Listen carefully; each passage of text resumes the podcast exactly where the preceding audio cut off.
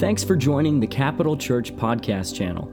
For more resources and to learn more about Capital Church, please visit our website at capitalchurch.co or send us an email at info at capitalchurch. Many excited to be in the house of the Lord today?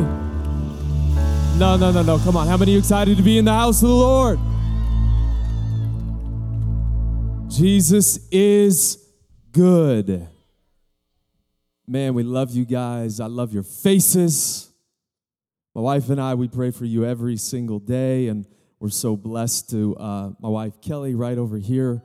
She is the love of my life, and we are honored to lead the greatest church in the world. And uh, you guys are amazing. Hey, can we give it up to our worship team? We love them, they're amazing. Give it up for our host, Pastor Ken Wild, our lead elder, Mark Thornton. How many of you love Pastor Mark Thornton? blessed with a great leadership team. All right, you guys know the drill. Turn to your neighbor, say it, don't spray it. Just say, hey, man, I'm so glad you're here today. Turn to your other neighbor and say, I'm so glad. Even if you don't mean it, fake it. Say, I am so glad that the NFL is starting next Sunday. How many of you say we need more sports? Uh, college football started yesterday, I think. Right? No, some some of it. Anyways, we are in um, uh, unprecedented times. Uh, actually, can, can, you bring up my phone really quick, someone? Um, we are living in unprecedented times. And uh, last week, how many of you were here last week? Okay, many of you were here last week. We talked about um, how we measure Jesus shaped maturity, and we talked about self giving love.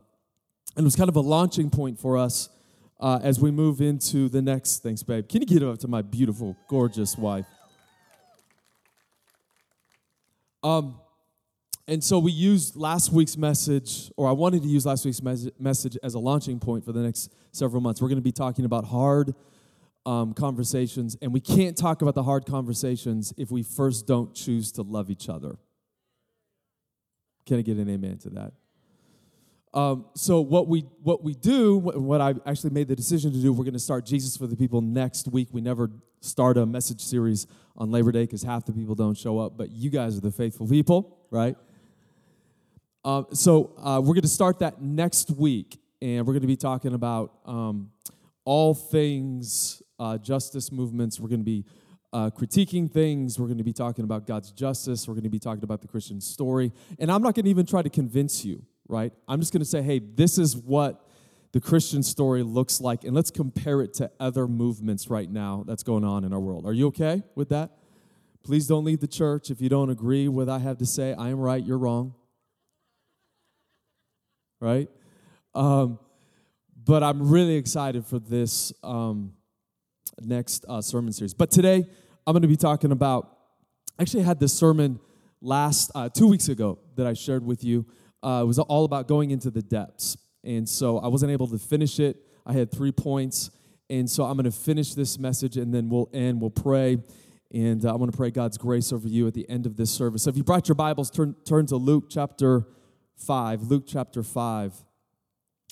And uh, I'm going to begin in verse 1. So, the basic idea here is uh, how do we move into the depths of God? How many of you want to be more joy filled no matter what? How many of you want to be a generative Christian, right? How many want to live and walk in God's victory irrespective of your circumstances, right? So, how do we move beyond the shallows, right? Can I get a hello? How do we move beyond our despair and depression and anxiety and frustration? Any frustrated people here? Right? How do, how do we get out of all of that stuff? How do we move into God's peace when everything around us seems to be um, against us? And so I want to talk uh, quickly about those few issues about moving into the depths of God.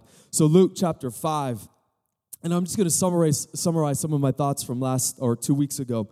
But Luke 5, verse 1 says, On one occasion, while the crowd was pressing in on him to hear the word of God, he was standing by, Jesus was standing by the lake of Gennesaret, which is the Sea of Galilee. And he saw two boats by the lake, but the fishermen had gone out of them and were washing their nets. Getting into one of the boats which was Simon's, he asked him to put out a little from the land. And he sat down and he taught the people from the boat. And when he had finished speaking, he said to Simon, the whole drama here, as we mentioned two weeks ago, is framed around tension.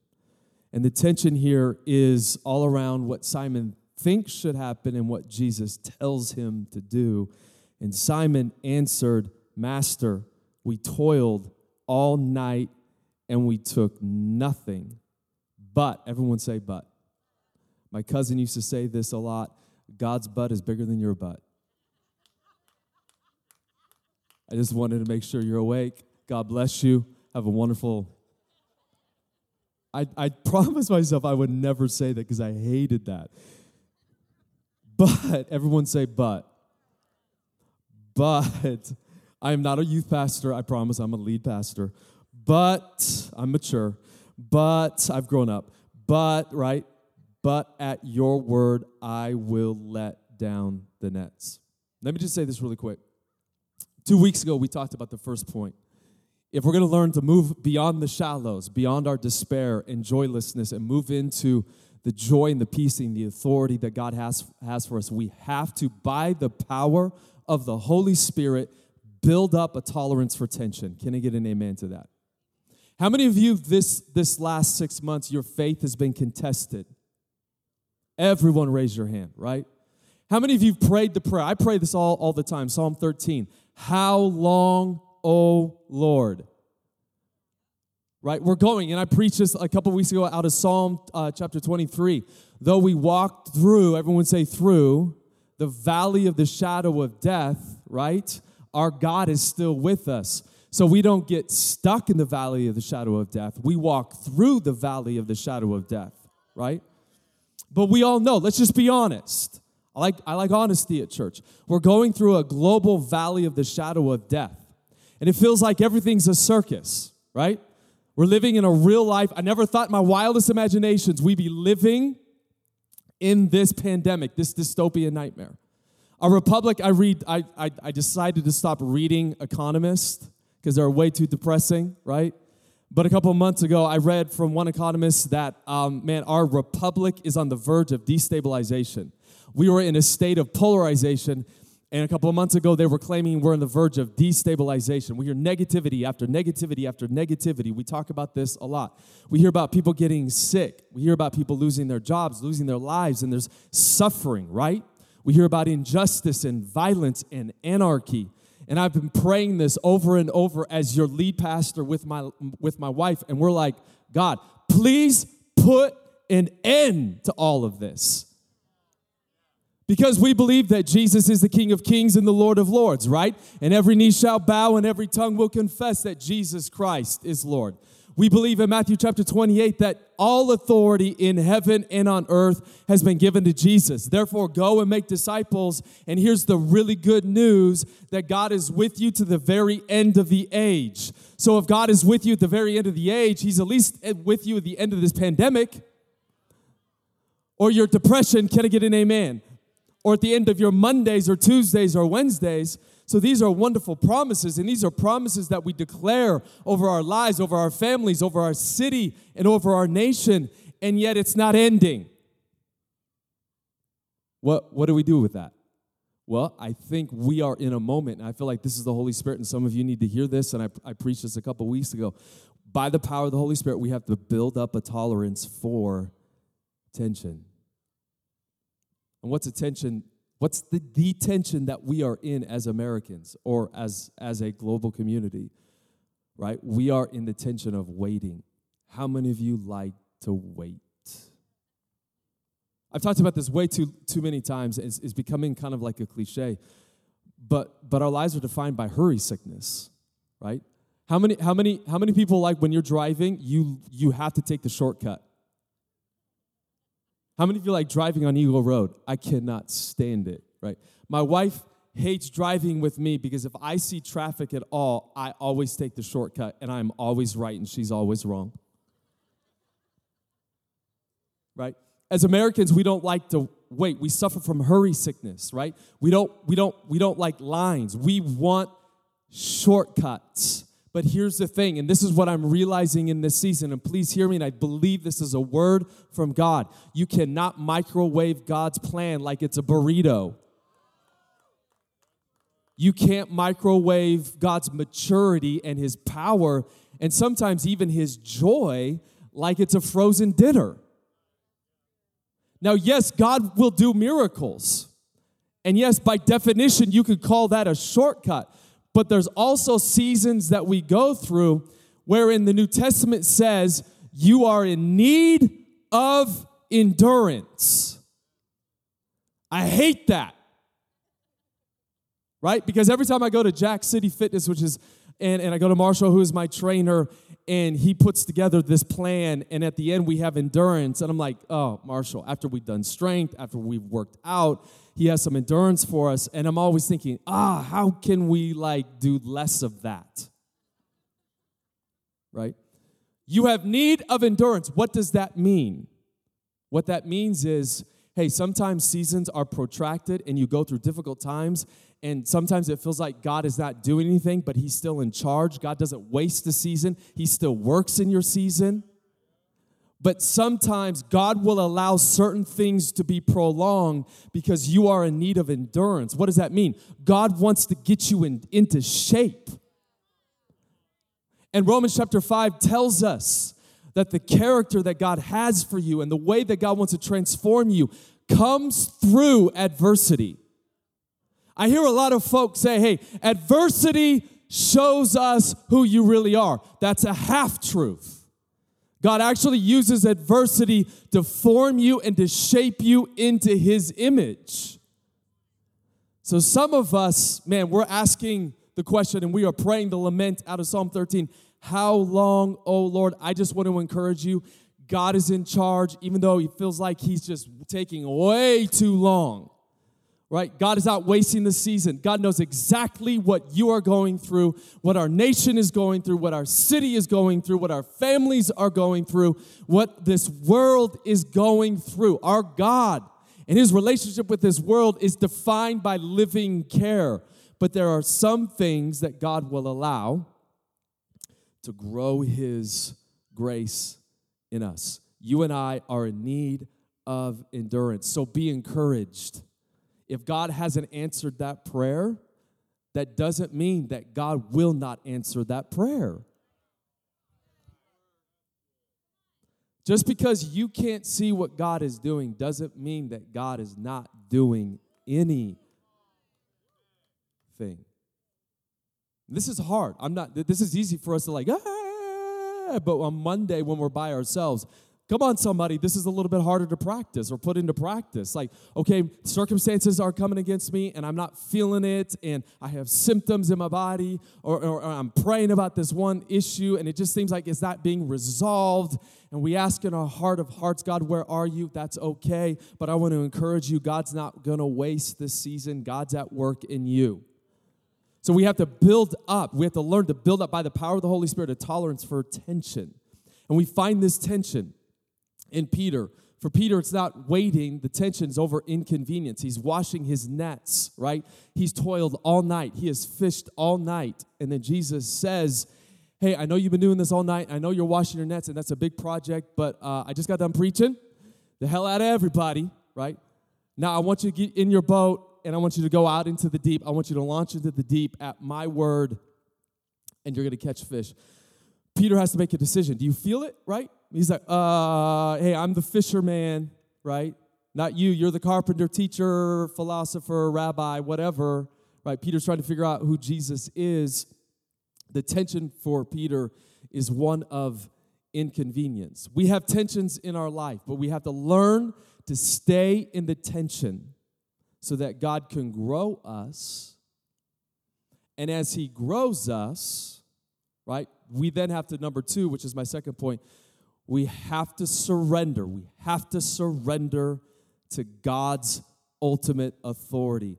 This is what Peter said in verse 5 Master, we toiled all night and took nothing, but at your word, I will let down the nets. So we got to learn to build up a tension or a tolerance for tension. Number two, we have to surrender to the authority of God's word. Which means, that I talked to several of you uh, a couple weeks ago, which means that we have to give up control. I in the last six months, I realized I man, I am a control freak. How many of you you like your your days just mapped out, themed? Like Mondays, they are themed for me, right? It, I have 17,000 kids, so I never, I don't have a theme, right? Right, but I, I love having my days routine. Am I speaking the truth, right?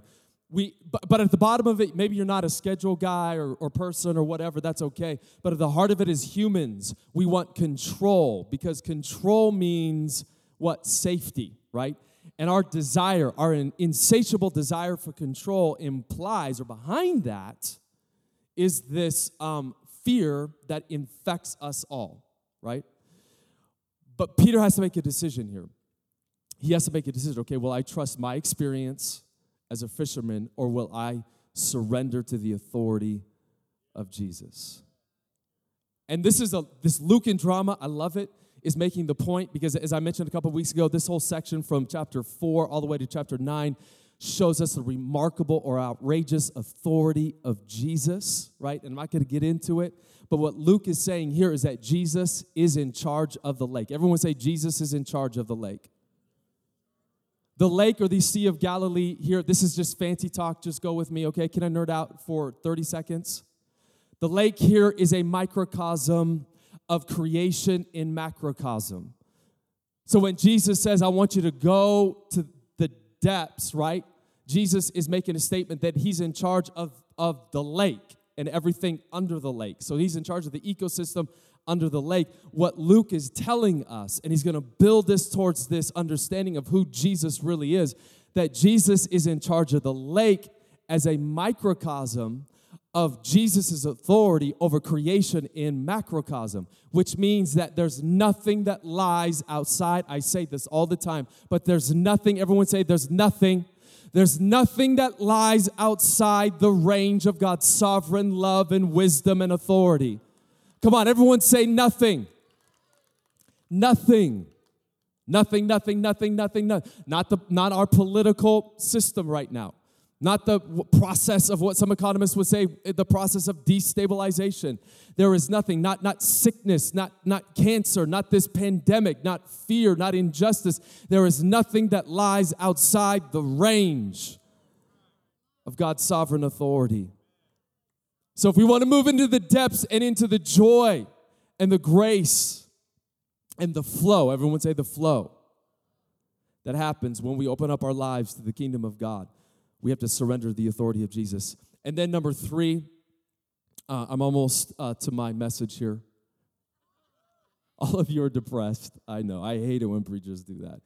I promise it's not going to be a long message. But number three, two weeks ago, we talked about um, how Peter receives this miracle. And I want to read this in verse six. It says, When they had done this, so Peter responds to the words of Jesus. He goes out of the deep and uh, they enclosed a large number of fish, Luke tells us, and their nets were breaking. Verse 7 they signaled to their partners in the other boat to come and help them. And they came and they filled both the boats so they began to sink.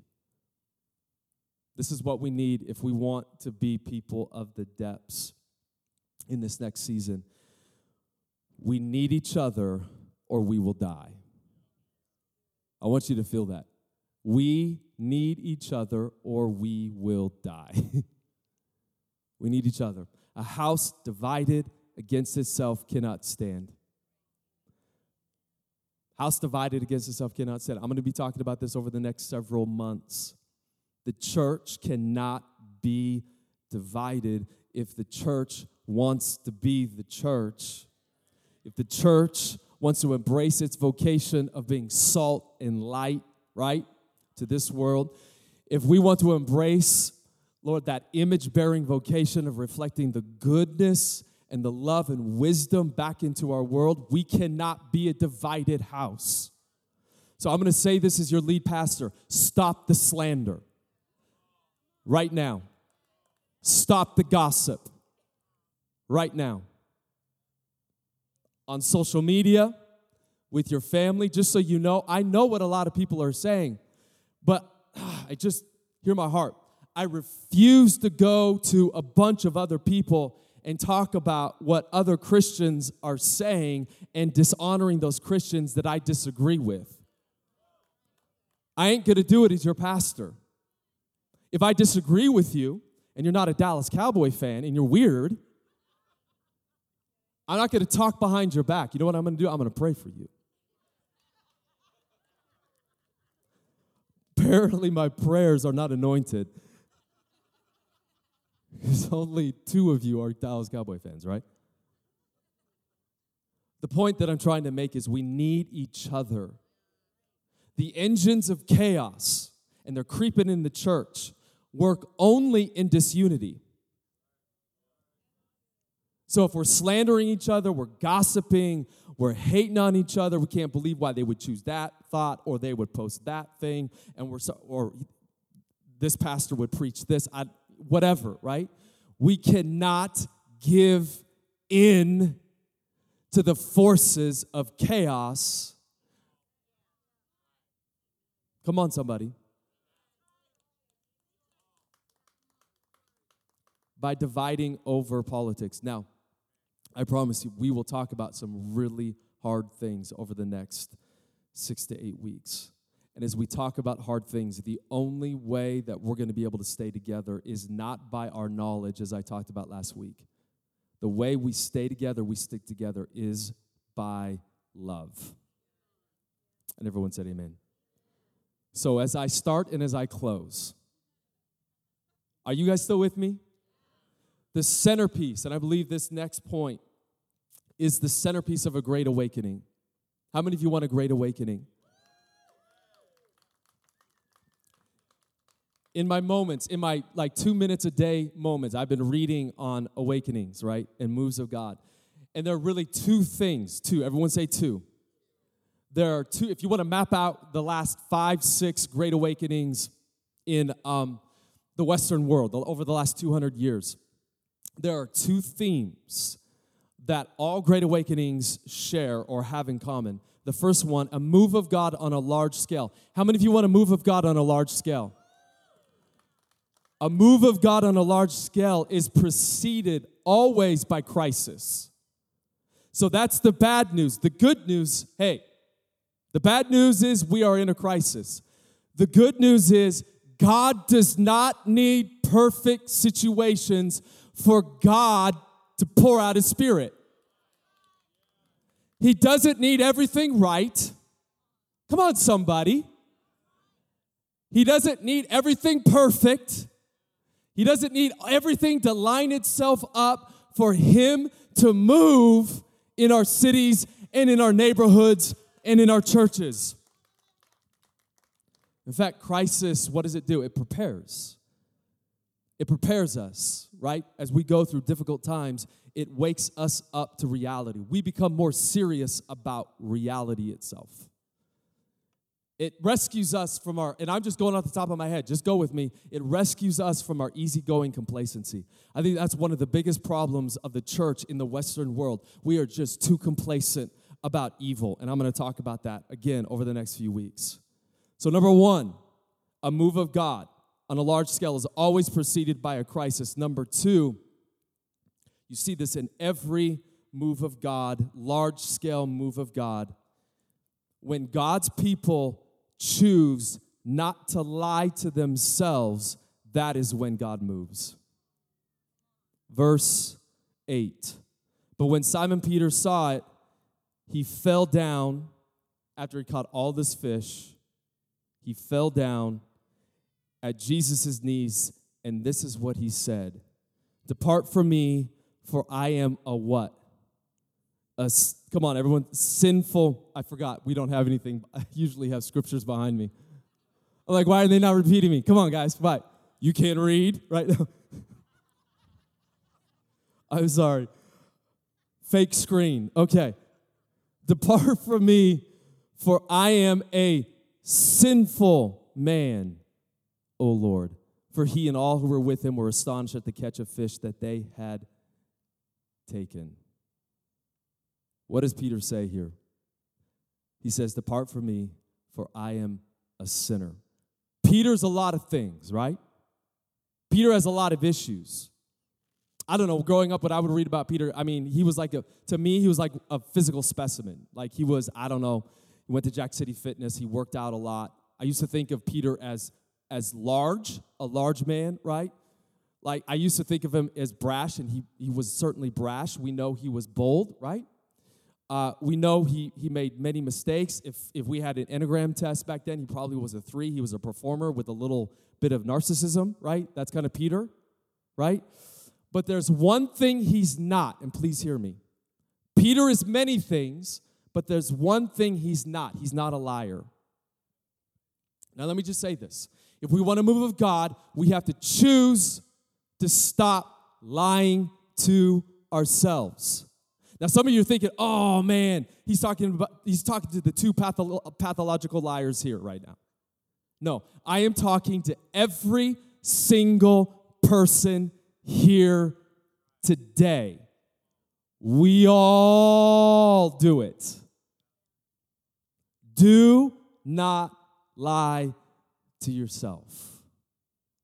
This is what I love about Peter. Again, he makes many mistakes, but what I love about him is that he's honest.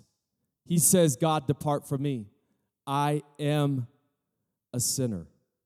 Here's the thing we have an incredible capacity, every single one of us, to deceive ourselves.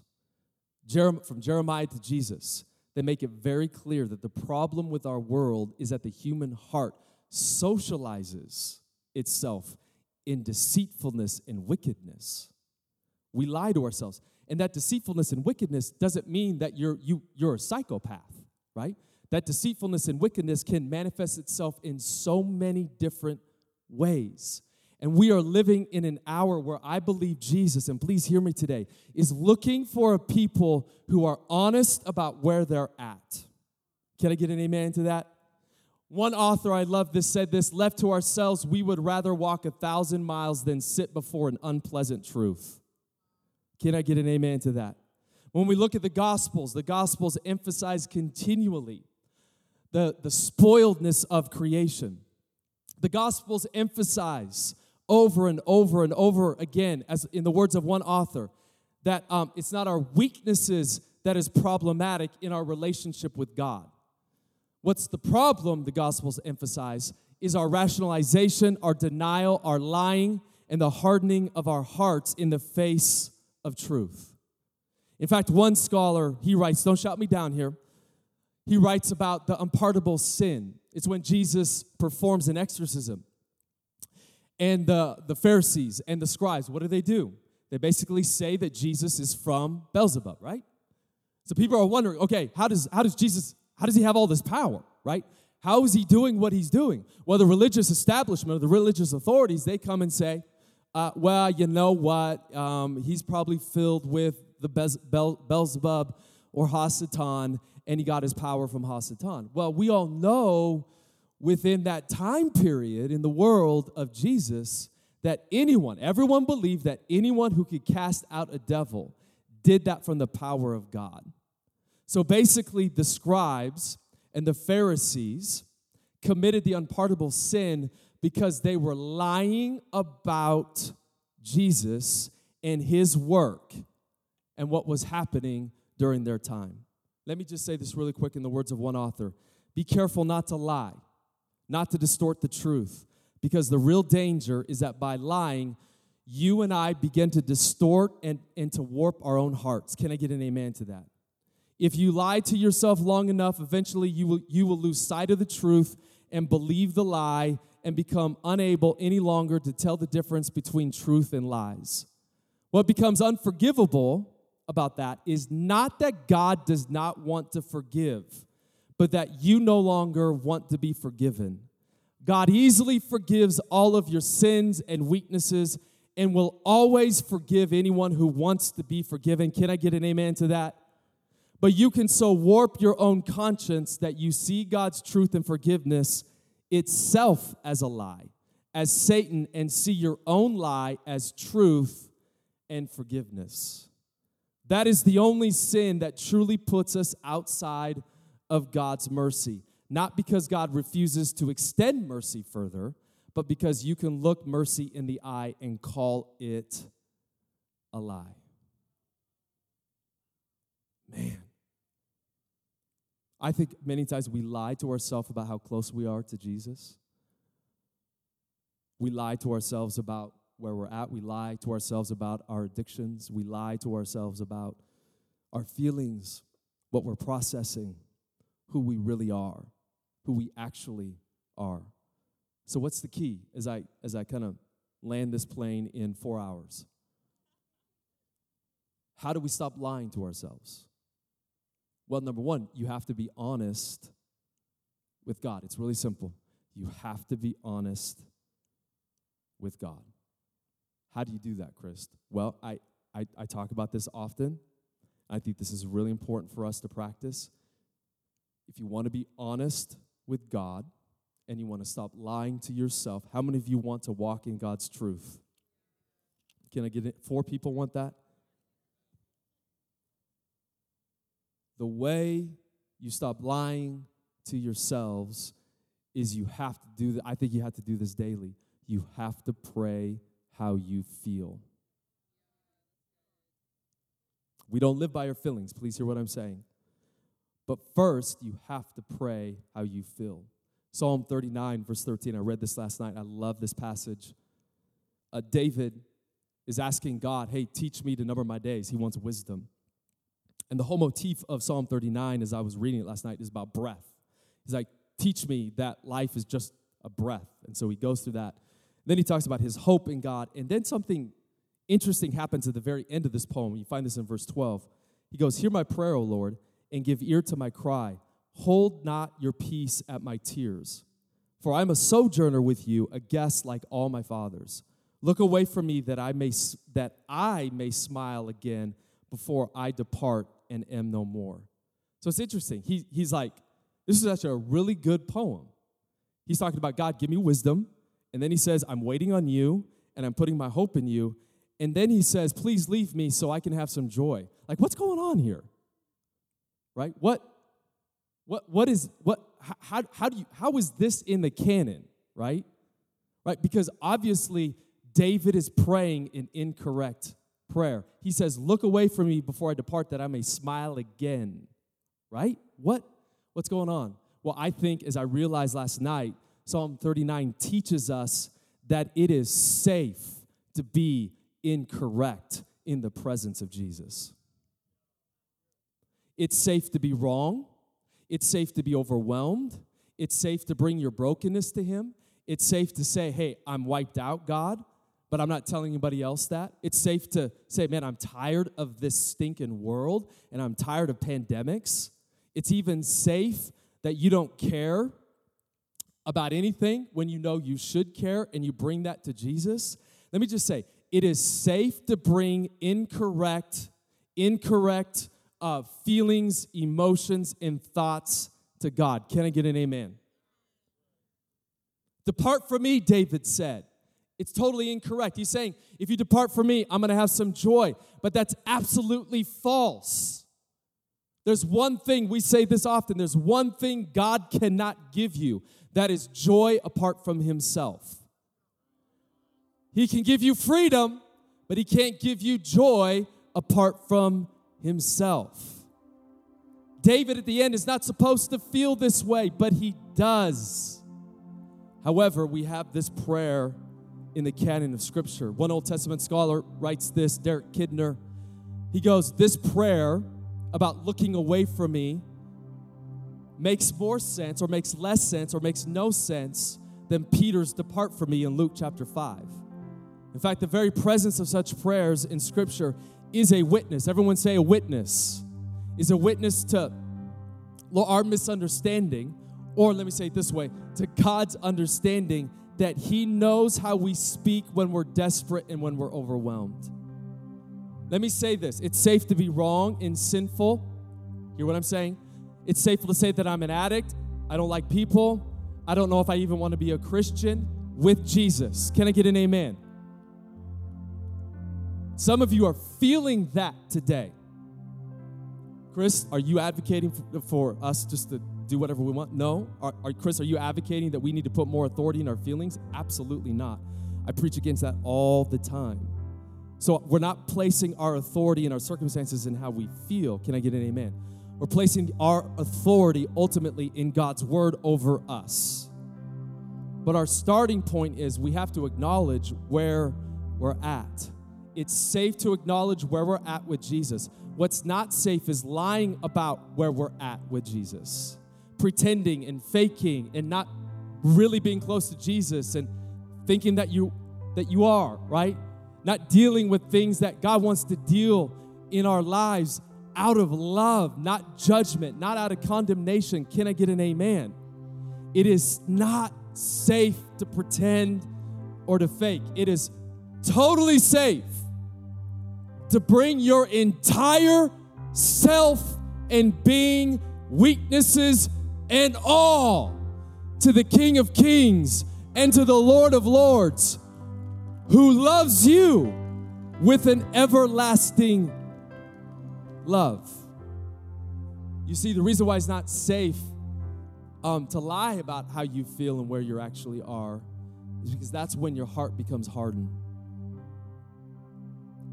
And a hardened heart cannot experience the joy, the depths that God wants us to move into. So, how do you do that? Well, number one, or excuse me, number two, or number five, or 15, I don't know where I'm at, guys. You have to know the truth. You got to pray how you feel, you got to bring everything to Jesus. And number two, you got to know the truth. John chapter 8 says, If you abide in me, what will happen? You will know my truth, right? And the truth will what? Set you free. How do you know the truth? Well, you have to know the truth. Or let me say it this way How do you know the difference between a truth and a lie?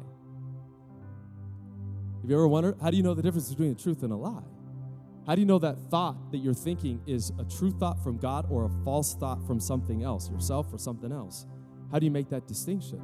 Well, you have to become so immersed and so familiar with God's truth. When you understand God's truth, right, you can then figure out what's not true, what's a lie, what doesn't come from Him. Can I get an amen? Some of us are so confused about what's happening in our minds on a daily basis. And a lot of that goes all the way back to we have forgotten the truth of who we are and the promises that God has for us. The way you discover a lie from a truth is you don't study the lie. You don't memorize the lie.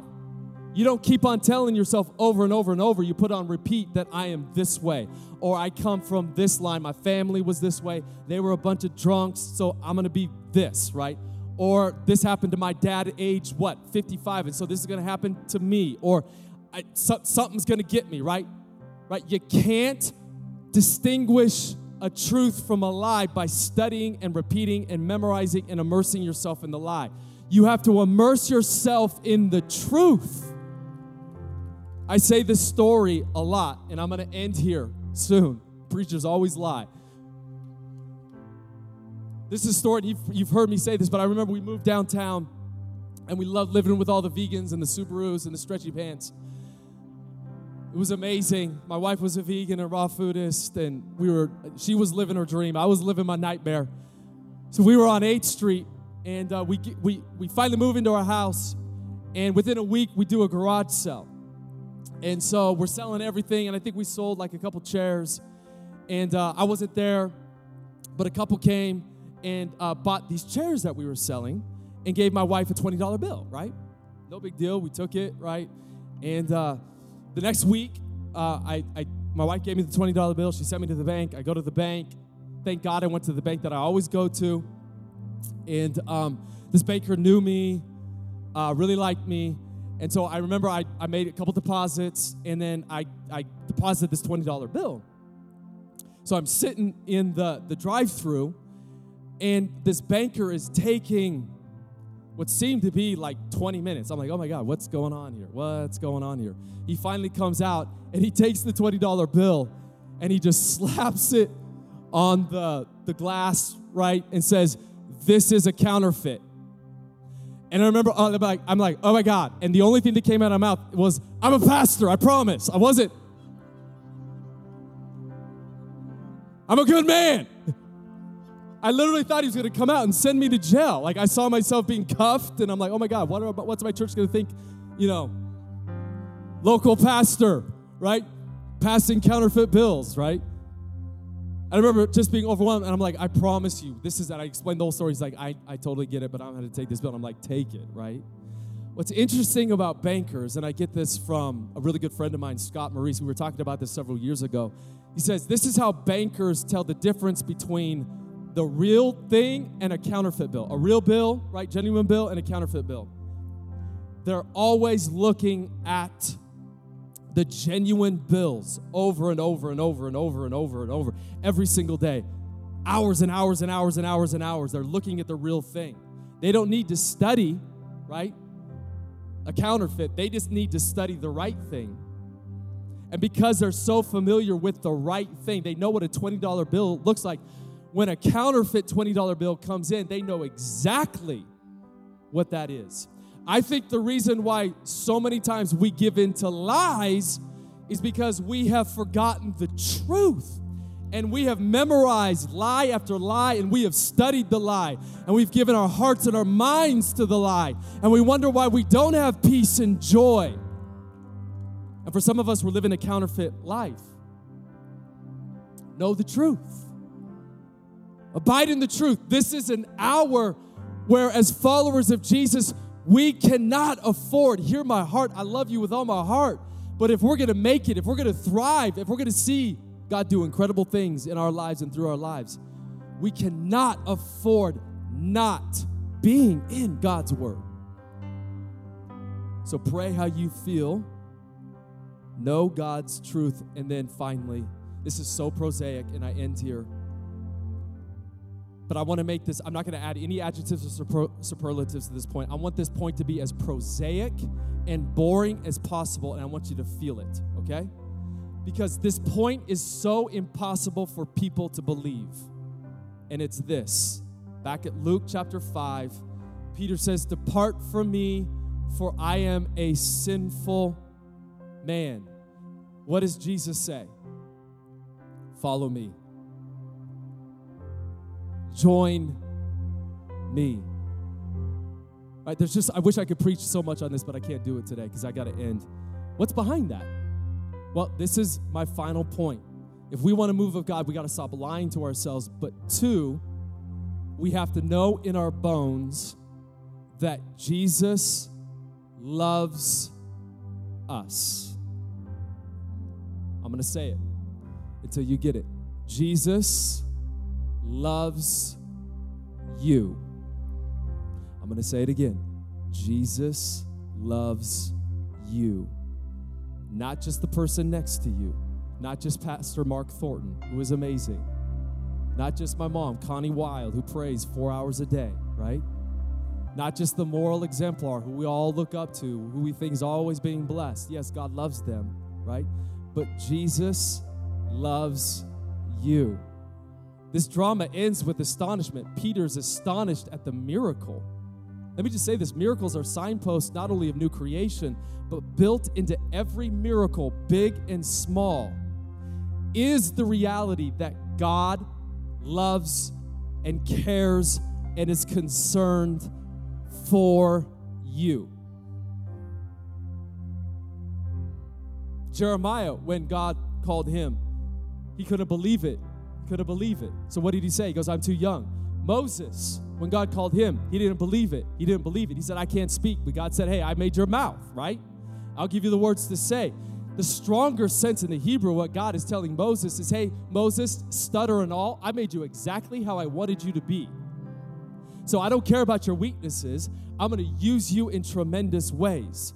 Gideon, when God came to him, he said, I am the least, and God, I'm kind of like a pagan. Why are you calling me to do something on this large scale. Isaiah says the same thing. He says, Woe is me, I am a man of unclean lips. Peter says the same thing. What does he say? God, depart from me, for I am a sinner. They are astonished at the presence of God. They're astonished at the miraculousness of God's presence. But behind all of that, they are astonished that God would choose them. Can I just say this today, right now? Please hear me. If you haven't heard anything else that I've said today, please hear this. God is choosing you today.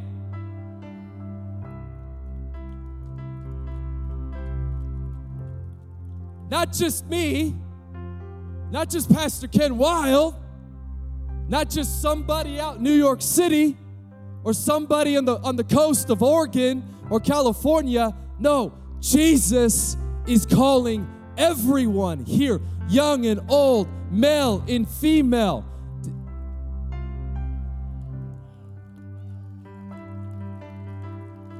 Dallas Cowboy fan or not, come on, somebody. Cat lover, dog lover, come on. Doesn't matter the ethnicity you grew up in. Can I get an amen? Doesn't matter what family tree you are a part of, God is calling us. J.I. Packer says, As he that has learned to feel his sins and to trust Jesus as his Savior has learned the two hardest and greatest lessons in Christianity being honest and also recognizing that even though you're broken, God still loves you and I want to pray for you. But before I do, I got to give you a little bit of C.S. Lewis. C.S. Lewis said this I read in a periodical the other day that the fundamental thing is how we think of God. And this is what he said emphatically By God Himself, it is not. How God thinks of us is not only more important, but infinitely more important. Indeed, how we think of Him is of no importance except insofar as it is related to how He thinks of us. And there are some of you here today, you, you have always just assumed that you're on the outside. Everybody else is on the inside. The door has been shut. You're knocking on the door and you want to get on the inside. You want to be welcomed. You want to belong. But can I tell you today, if you are in Jesus, in faith and in repentance and in the waters of baptism, the New Testament tells us that you are welcomed and you belong to Him. You are not standing outside in the rain. You are not rejected. You don't have to measure up. You are on the inside and you are sitting at the table. And God is calling you today to do something, to join Him on His mission in this world. And everyone said, Amen. Bow your heads, close your eyes. Father, I thank you for this wonderful group here today. Lord, we thank you for a move of God in our city. We thank you for miracles. Everyone say miracles. Lord, I thank you for a healing movement to sweep not only the city and our churches in this valley, but Lord, let it sweep across the land. Lord, we thank you that you are, in fact, the King of Kings and the Lord of Lords. And every knee shall bow and every tongue will confess that you are in charge. Lord, help us to know that, understand that. And I pray today that we would be honest, not only today, but this week, and maybe over, the next several weeks, we would be honest with where we're at today. Lord, there's not one person in here that is absolutely perfect. There's not one person in here that doesn't have something that's keeping us from what you want to do through us. And we just, right now, if you could take your hand, put on your heart, we just open our hearts and our minds, our, our lives now to you, your loving correction. Help us to bring everything to you and know that as we bring everything to you in your presence, that you're not going to reject us. You're not going to hate on us. You're not going to castigate us. You're not going to censor us. You're not going to cancel us. You're not going to lampoon us. Father, I thank you. You're only going to restore and to love and to transform us. So I thank you for the engines, everyone say the engines, of transformation of the Holy Spirit would go to work in this church, in this hour, and in this city as we open our lives to your truth that sets us free in the mighty name of Jesus. And Lord, lastly, I pray that you would flood us with your love the everlasting love, let it flood us today.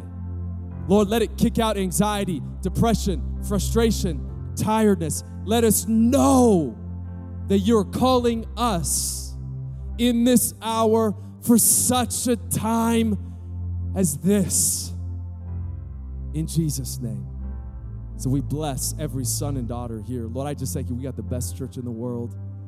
Lord, I know it's crazy right now, but I thank you. We are exactly where you want us to be as a people. So we say yes to you, Holy Spirit. We say yes to your grace.